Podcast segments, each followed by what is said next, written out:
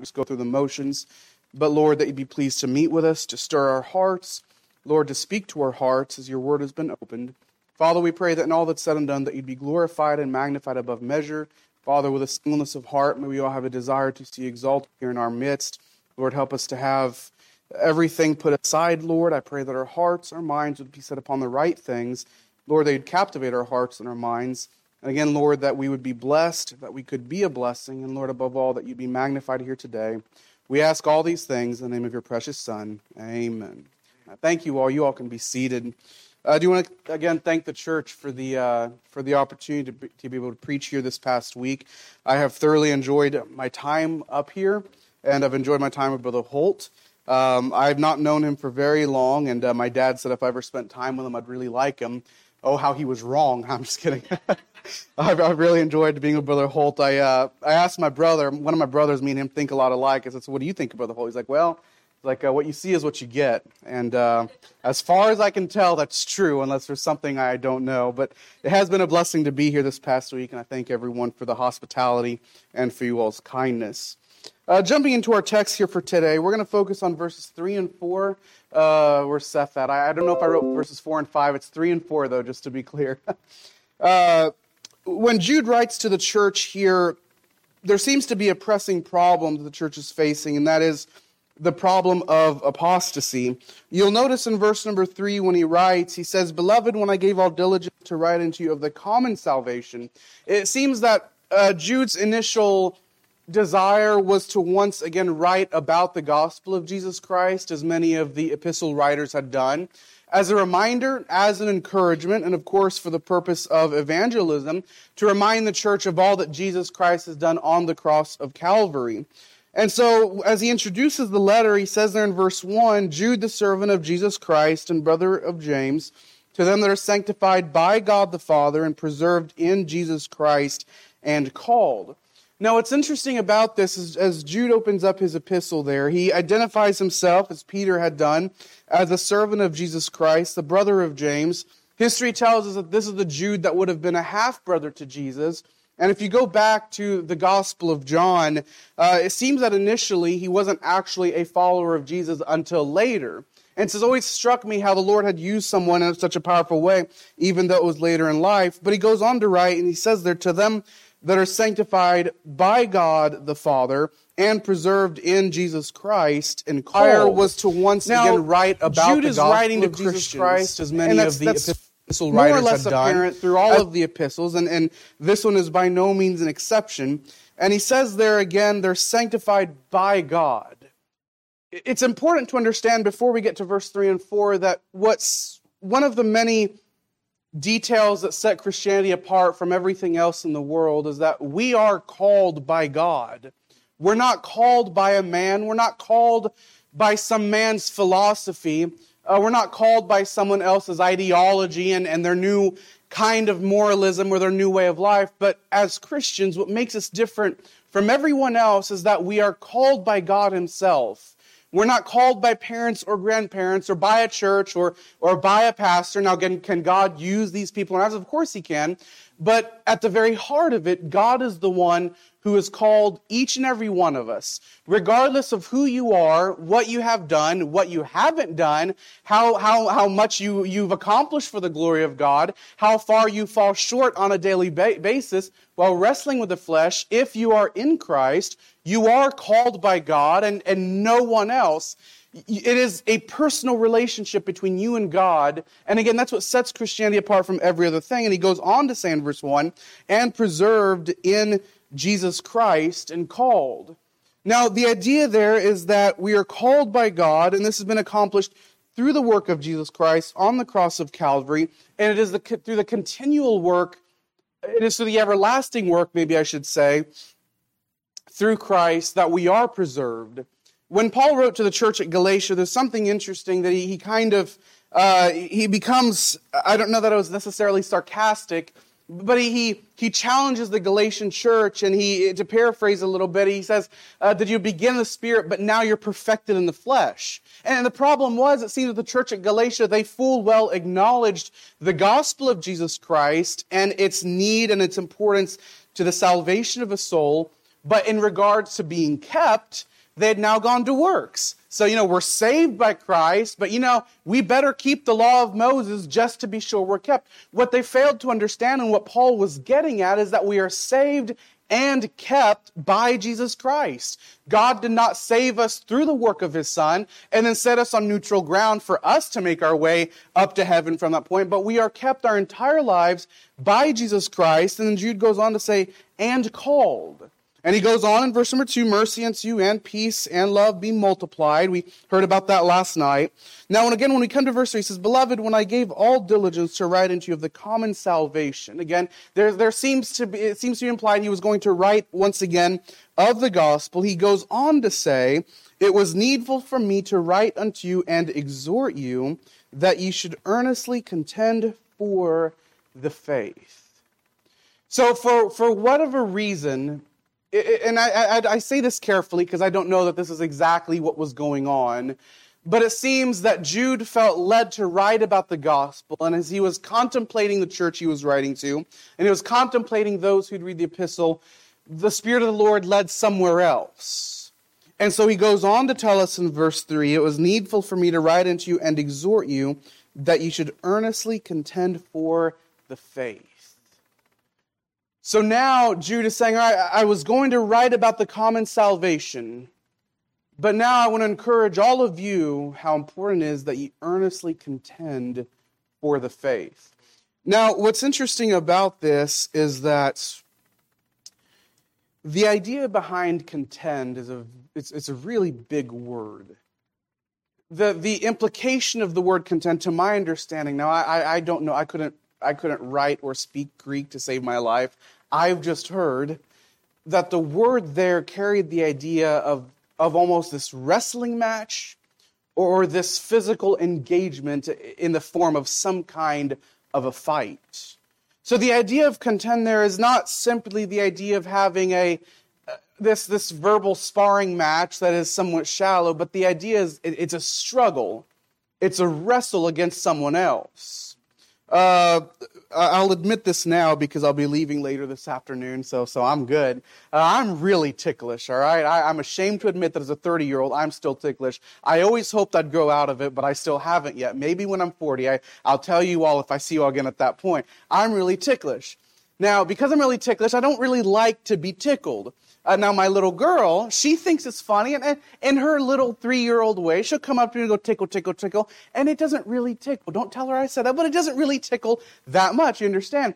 Now, now contrast that with my dad and my three brothers where one is on each arm and each leg and they all using the other hand to tickle me. Now that's different. And I will flail and I will turn around. I will wrestle around. I will, I will kick. I will do whatever I have to do to get away from them. You understand the idea of contend there is, is more a picture of the second one. It, it's not this kind of fight, if you will, that I would have with my daughter who's trying to tickle me, but, but it's this idea that there's, these, there are these big, strong, much uglier men than me, to be clear, for you, for, you, for those of you not my, my brothers, uh, they're on top of me trying to do something to me that I don't like. Now, of course, we understand that's still in the context of a, of a friendly engagement, if I could call it that. So, but the idea, it's the idea that you are under attack and you contend for your life. You are quite literally fighting for your life. And so Jude writes to the church and see, he, he encourages the church. He says there again, uh, it was needful for me to write unto you that, uh, and exhort you that you should earnestly contend for the faith. So it's not that we just contend for the faith, it's that we earnestly contend for the faith. We don't sit passively back and, and say something here and then when we see wrong going on, but we earnestly contend for the faith.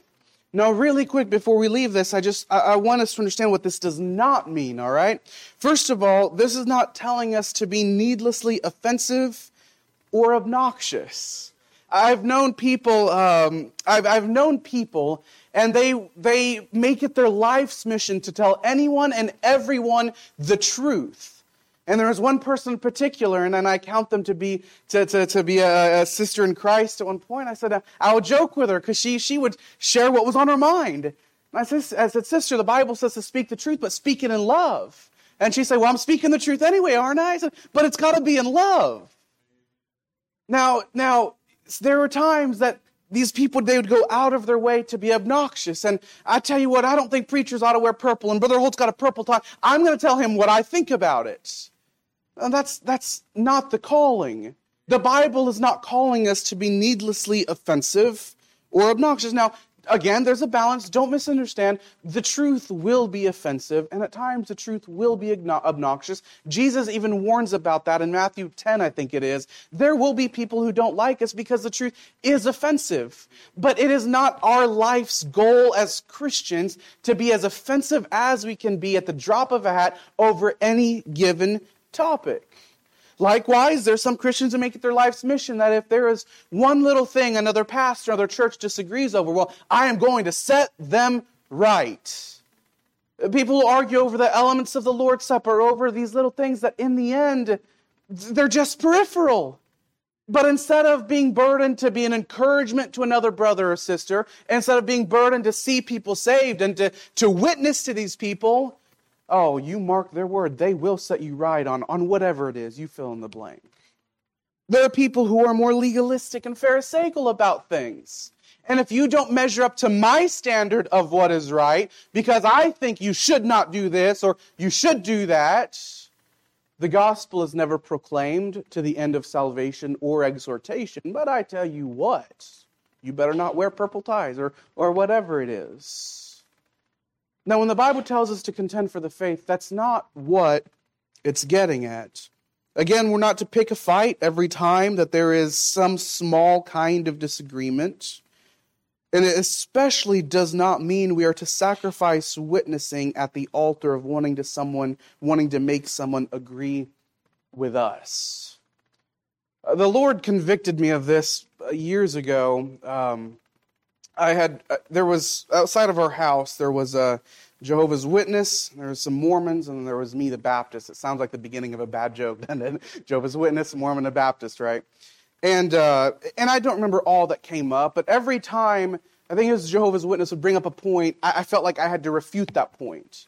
And after an, after an interaction that lasted 30, 45 minutes, maybe an hour, the Lord kind of convicted me because I, I don't know that I actually gave him the gospel but I argued his points down. Y'all see what I'm getting at? Now, again, don't misunderstand. There are times that before we can give the gospel, we have to disarm. Don't, don't, please don't misunderstand. But if we sacrifice preaching or witnessing to some lost soul in the name of just arguing them and to show them how wrong they are, then we have completely missed the point. And that is not what Jude is getting at when he tells us here to contend for the faith. What this does mean is that we are, if I could word it like this, we're to know what we believe, why we believe it, and communicate that in a wise and loving manner. 1 Peter 3:15 we're familiar with the passage be ready always to give an answer to every man that asketh you a reason of the hope that is in you with meekness and fear. Why do you believe what you believe? It always struck me there, and it's again, it doesn't necessarily say this explicitly, but in the book of Genesis, there seems to be a definitive moment when Jacob met with God. Now, what's interesting about that moment is that he knew of God and he'd been told of God. But until he wrestled with that angel himself and had that personal experience with God Himself, it's like God was never Jacob's God wholeheartedly until that moment. It was always Abraham, his grandpa's God. It was always Isaac, his dad's God. But at that moment, God became his God. Now, I've noticed in my generation and, and younger, I got to be careful saying that. Caleb will get mad at me because, you know, I'm like 100 years older than Caleb right now. Um, among the younger generation, when we think of God, it's always mom and dad's God. It's, it's pastor's God. It's the church's God. And the thing is, if you're here today and, and you know, 75 years and younger, brought on the application, um, he's to be our God. We're to know what we believe, why we believe it, and be able to communicate that in a way that is wise and loving. Now, carrying on, we'll come back to this in just a moment. Uh, but notice what the Bible goes on to say there. He says, And exhort you that she earnestly contend for the faith which was once delivered unto the saints. I think that's a wonderful qualifier there. I've already touched on this lightly, but what are we to contend for? We're to contend for the faith that was once delivered to the saints. I'm not to contend for my ideas.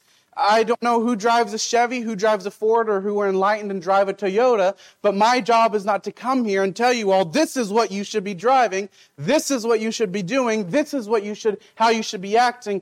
The thing that we will fight for is for the faith once delivered unto the saints. That, that is our, th- those are our marching orders. We can't, we can't pick the verse apart and say, I like the part about contending for the faith and then become argumentative, right? It has to be qualified by the faith that was once delivered unto the saints. Now, he goes on to say there in, in verse number four, uh, he goes on to say in verse number four, the reason why we are to contend, and he says, For there are certain men crept in unawares.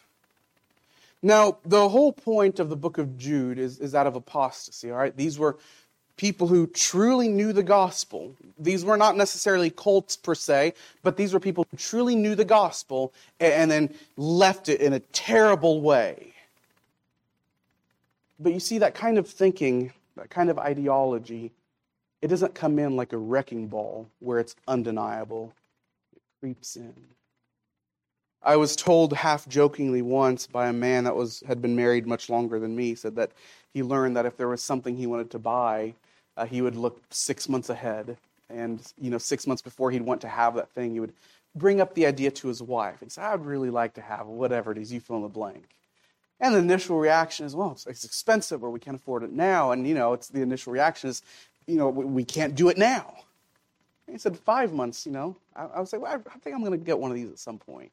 And after six months of slowly kind of just pushing that idea in there, six months down the road, they're okay with it. Now, that is not advice for those of you who are married, all right? Don't take that from me. I see the look on some of y'all's faces. That's not my point. But the idea was you don't, he, he doesn't just drop it on his wife and say, you know, I'm, I'm going to do this and risk harming the family. Just kind of slowly put it in there.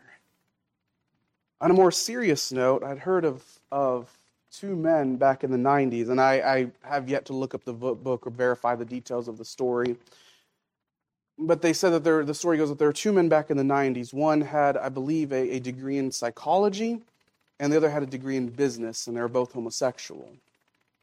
And they got together and they said, well, you know, what's the best way to normalize the homosexual agenda? What, how do we make it, you know, back then, I mean, it, it was kind of looked down upon.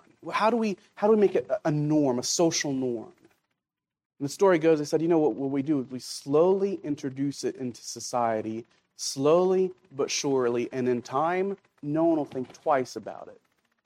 Look back at the last 30 years. Very slowly, it started, you know, with more television shows and, and movies that were more geared to adults. And now there are children's shows where a character will have two moms or two dads or something like that. What, did they just drop a bomb into society and say, this is how it's going? No, it crept in unawares. It, it slowly works its way into people's mind to the point it's normal. Again, Jude says there, for there are certain men crept in unawares. He goes on to say, who were before of old ordained to this condemnation, ungodly men turning the grace of our God into lasciviousness, denying the only Lord God and our Lord Jesus Christ. Um, I do like, on a side note, who were before of old ordained to this condemnation. Contending for the faith has been hard, is hard, and will be hard. Many Christians have given their life contending for the faith throughout history. I mean, it, it, history is marked by the blood of Christians who gave their life for it. But I like that Jude includes this. You know what? In the end, they were ordained for condemnation. That doesn't mean it won't be a struggle. That doesn't mean it won't be difficult. But in the end, they've been ordained for condemnation. But he goes on to say, ungodly men turning the grace of our God into lasciviousness.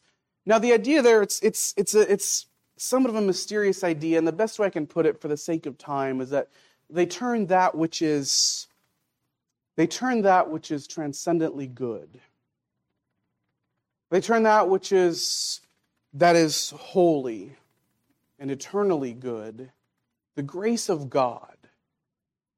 You know, uh, when we stop and consider all that the Lord has done for us, I, I came across this, this video the other day, and it was some atheist, and, and he said something along the lines of that if there is a God who has let all the bad things happen in this world, all the, all the horrendous thing happen, that God must be a maniac, I think is what he said. You know, the truth is, God made everything good. I think I, I, touched on this a little bit the other night. God did everything good. You go to the book of Genesis, he said of everything that it was good. And you all know who messed it up? We did. We can't get mad at God for what's wrong in the world because we're what's wrong in the world. They turn the, the grace of God into, they, they, they turn that concept, that idea, that truth into something totally corrupt and depraved, something that which we ought to rejoice in. They turn to something that we, we despise and that we hate. And is it any wonder people that grow up in churches, people that have known the truth of God's word, they come to this place where they don't want anything to do with God. That's God's grace turned into lasciviousness. And he says, in denying the only Lord God and our Lord Jesus Christ.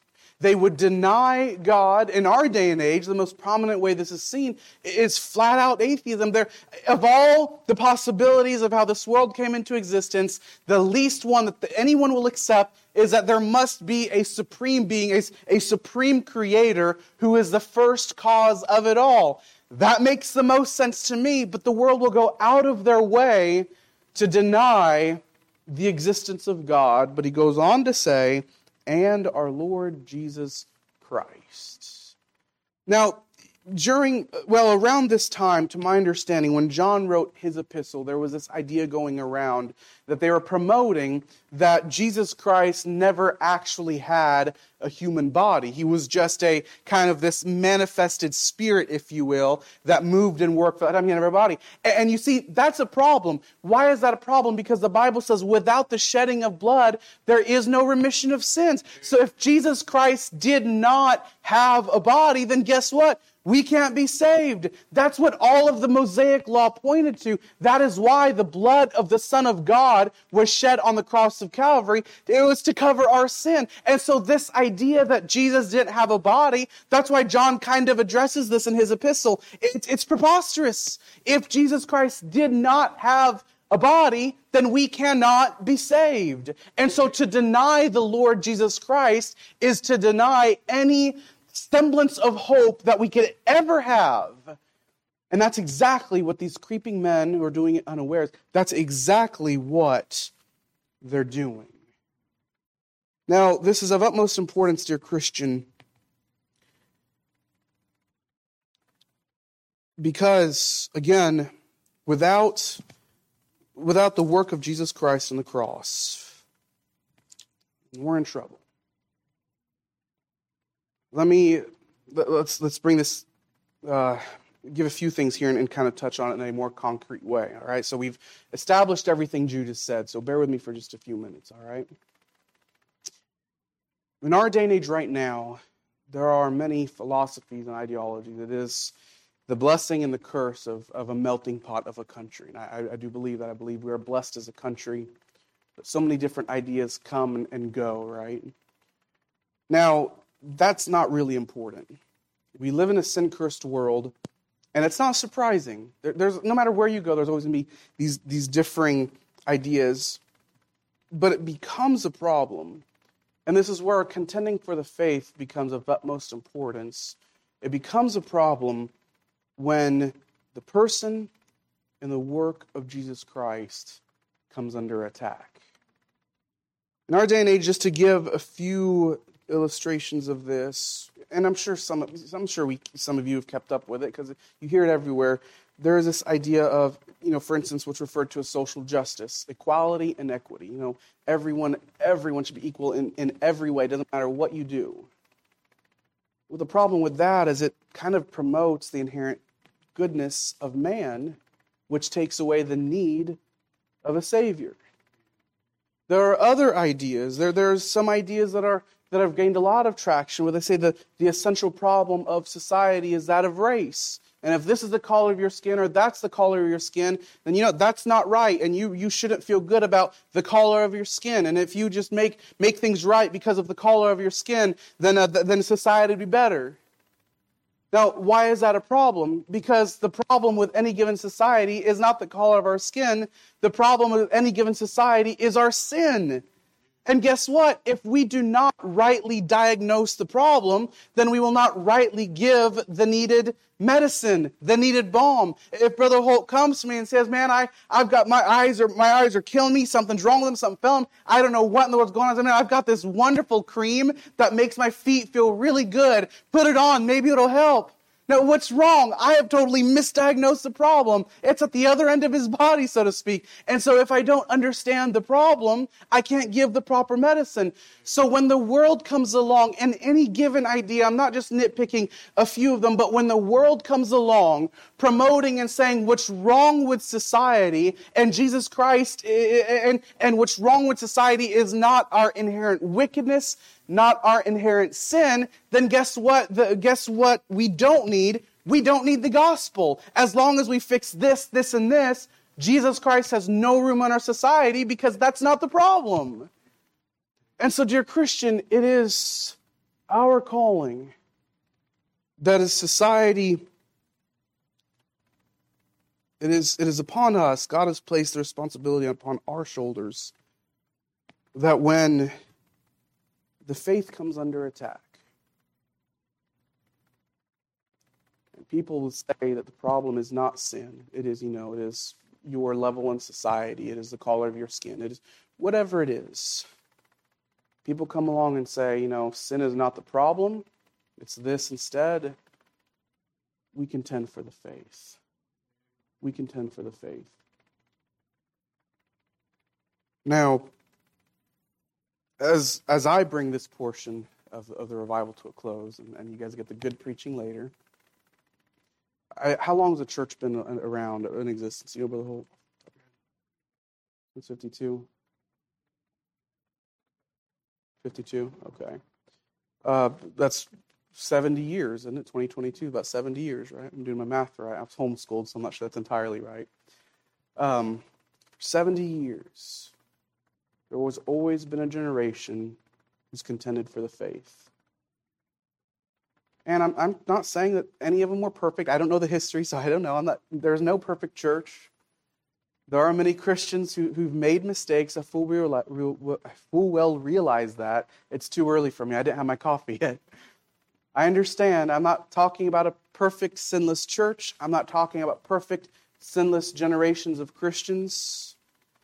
But by God's grace, there's always been a generation of Christians who have stood for the truth and contended for the faith. And for 70 years, you all are still here. The Lord has blessed you all, and I, and I, mean it from the bottom of my heart. The Lord has blessed this church with some young families, and I, it's, it's, it's encouraging to see that. And if you're here today, and uh, let's broaden the application, lest anyone say I'm being exclusive. If you're under 105 years old, is anyone here over 105? It doesn't look like it, just to be sure. Then do you all know now whose turn it is to contend for the faith? It's you all's turn. Now, this takes us back to 1 Peter. This is why we need to know what we believe, and not just what we believe, but why we believe it and be able to learn to communicate that in a very wise and loving way. One thing that I've, I've noticed in growing up, of course, as five of us, is that at this stage in parenting, um, if Lena asks why, you know what I love to say? Because I said so. I don't need to stop and think about it. I don't need to come up with a reason why. Because I said so. I am the authority in her life because I said so. I tried that with my wife. Didn't go over very well. but I've learned that when she's 15, 16, 17, 18, I'm going to have to reason of, I'm going to have to have a reason of why I said so. Now, as Christians, what is our message? Our message is the death, the burial, and the resurrection of Jesus Christ. Our message is that we are dead in our sins. But as Peter put it, may we be ready to give an answer to every man who asks us of the reason of the faith and hope that is within us. Dear church, and I don't know who are members and who are not members. I don't know who the oldest member is or the youngest member, but now it's our turn to step up. That's kind of scary. The Lord has put us here right now, right here. It's no accident that you all are here and there are rampant, unbiblical, anti gospel philosophies and ideologies going around. God, it was not an accident that you were born here and that you were placed here and now. I've always loved Mordecai told Esther, he says, Who knoweth whether thou hast come to the kingdom for such a time as this? Just some young Jewish girl. Apparently she was beautiful, but that was it. But God strategically placed her right then and right there for a very specific purpose. Now, am I saying that you're, you're the next Esther? Probably not, especially Brother Hold. I don't know if you got, got like anything like that. But God has sovereignly placed each and every one of you here right now. It's our turn to contend for the faith. So, as time and opportunity prevails upon us to do so, dear church, dear saints at Winton Place Baptist Church, may I echo the words of James. I exhort you that you should earnestly contend for the faith. The scary thing is, is that what's on the line, it's not necessarily us. You know what I'm saying? I mean, you know, I'm 30 years old. I more or less know where I'm at in life. But what the, what's the world going to look like when my daughter's my age? The reason we contend is not entirely for ourselves, although partially for ourselves. The reason we contend is because I've got a three year old little girl. And what this world's going to look like in 10 or 15 or 20 years, I have no idea. And if I don't step up now, do you know who's going to pay the price for that? My little girl is. Again, there are a lot of young families here, and I am so thankful to see that what's on the line, dear church, is not our own comfort, not our own desires. Humanly, I know God's in control. I'd never want to take away from that. But what's on the line is the future of our children.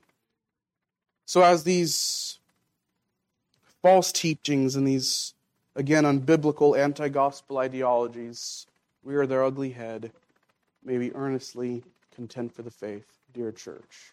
We're here right now. God has placed us here.